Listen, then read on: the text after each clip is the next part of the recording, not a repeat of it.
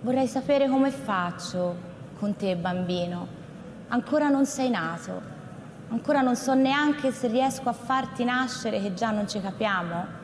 Queste sono le parole di Chiara Francini sulla maternità mancata o non voluta nella penultima serata di Sanremo il 10 febbraio scorso. Un tema che apre enormi riflessioni sui diritti delle donne e sulla maternità.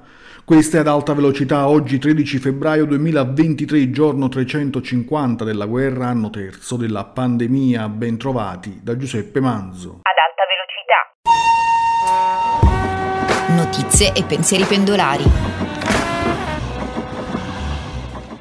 Oggi parliamo dell'evento che ogni anno, soprattutto negli ultimi tre, cattura totalmente l'attenzione degli italiani, il Festival di Sanremo. Ecco alcuni numeri della kermesse diretta da Amadeus, oltre 50 milioni di raccolta pubblicitaria, il dato più alto di sempre, una media di ascolto di 10,7 milioni e il 63% di share che non si vedeva dal 1995.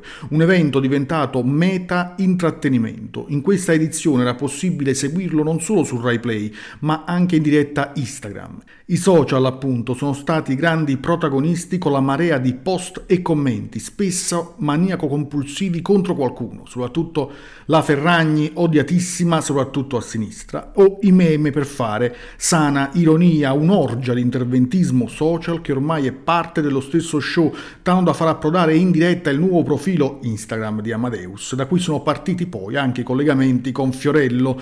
Poi ci sono le polemiche politiche, quelle partite da destra contro le provocazioni di Fedez o le esternazioni sui diritti, alcune iniziate prima ancora del Festival di Sanremo come per Rosa Chemical. Insomma, un mega evento social mediatico che dovrebbe aprire a riflessioni e approfondimenti sulla capacità di fermare il paese e trasformarlo in una vera e propria corrida di costume e società.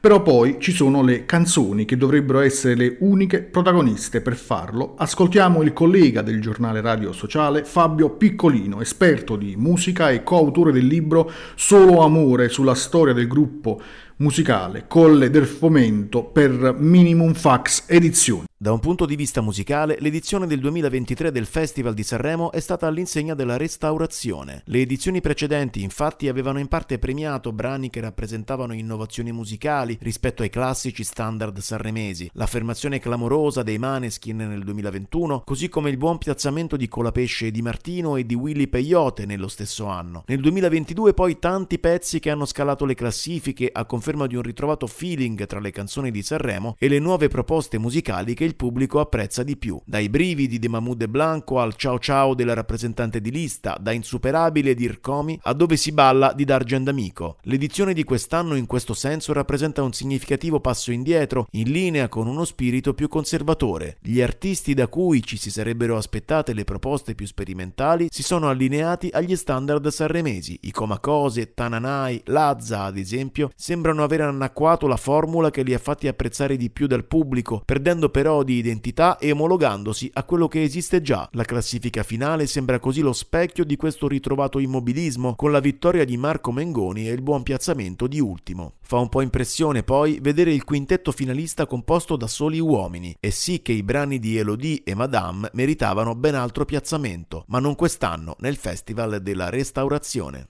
Questa puntata termina qui, vi ricordo dalle 12 notiziario GRS online, con le 6 notizie di attualità dall'Italia e dal mondo, siamo anche su Facebook, Twitter, Instagram e TikTok. Prima di salutarvi, ecco cosa dice Vasco Rossi. Sanremo era fondamentale per uno che da bambino cantava per la mamma le canzoni del festival. Giuseppe Manzo, giornale radio sociale.